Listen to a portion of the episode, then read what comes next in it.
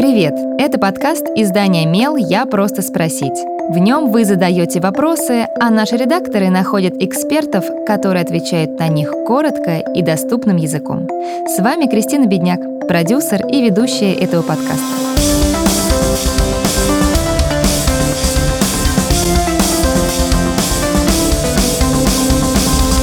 Этот выпуск мы записали при поддержке нетологии, образовательной платформы, которая обучает современным, востребованным профессиям. У нетологии есть курсы для тех, кто хочет развиваться в сфере онлайн-образования. Сегодня расскажем про курс «Менеджер по онлайн-обучению и развитию персонала».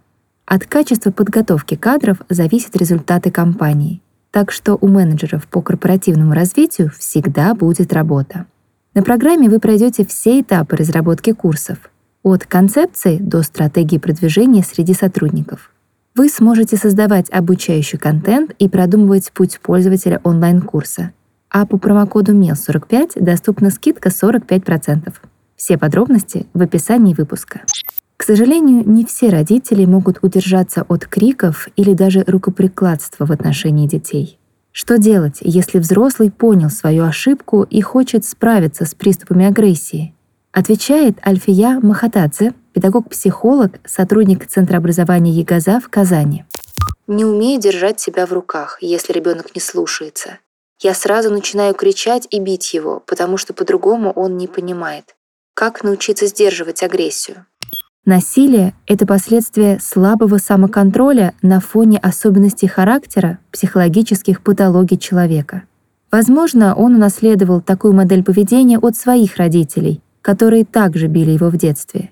И теперь из-за незнания альтернативной формы воспитания он переносит физическую агрессию и на своего ребенка. Причиной физического насилия может быть и неблагополучие в семье, например, когда отец избивает мать, а она переносит агрессию и обиду с поведения мужа на ребенка. Цепная реакция. Если родитель сам в стрессе и всегда находится в роли жертвы, будь то на работе, дома или где-то еще, то он не способен справляться с требованиями взрослой жизни.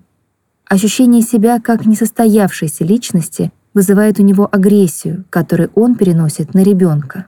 Как взрослому человеку справиться с агрессией? Во-первых, важно усвоить базовую ценность. Физическое и психологическое насилие — это табу.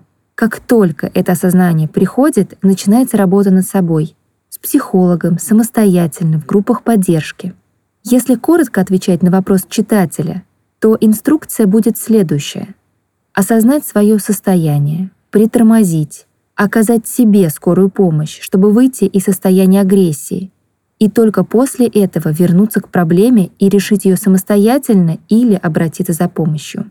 Итак, нужно отслеживать, в какой момент подступает тот самый цикл насилия, что его вызывает, чтобы впоследствии научиться прерывать его — уходить в другую комнату, дать себе время успокоиться наедине и потом уже, без агрессии, поговорить с ребенком о его поведении. Быстро выйти из агрессивного состояния помогают различные техники. Можно опустить руки в холодную воду, использовать дыхательные техники, включать тактильные ощущения, например, подержать в руках что-то колючее. Если ребенок уже взрослый, то стоит проговорить свое состояние с ним, Объяснить ему, что сейчас вы злитесь и вам нужно время, чтобы прийти в себя. Существует много альтернативных методов успокоения ребенка, кроме насилия. В первую очередь родитель должен понять, что для ребенка он авторитет. Взрослый задает рамки дозволенного, которые важно четко устанавливать для детей и выдерживать без исключений. Как только ребенок поймет, что существуют определенные нерушимые правила поведения, которые не изменяются ни при каких обстоятельствах. У него отпадает желание идти им наперекор. Неопределенность и непоследовательность в воспитании, например, когда в один день можно смотреть мультики по два часа, а в другой только 20 минут, вызывают у ребенка постоянные попытки нарушать правила, чтобы добиться желаемого. Однако помните, что ребенок нуждается и в любящих родителях. Важно уделять время совместной радости, проводить время вместе, чтобы сохранять доверительные отношения в семье. Задавайте свой вопрос Мелу, а редакция найдет того, кто сможет на него ответить. Пишите в наши соцсети или на почту feedback эм. Мы не раскрываем имена, так что вопросы могут быть любыми. А еще ставьте нам оценки и оставляйте отзывы. Так больше людей узнают про наш подкаст.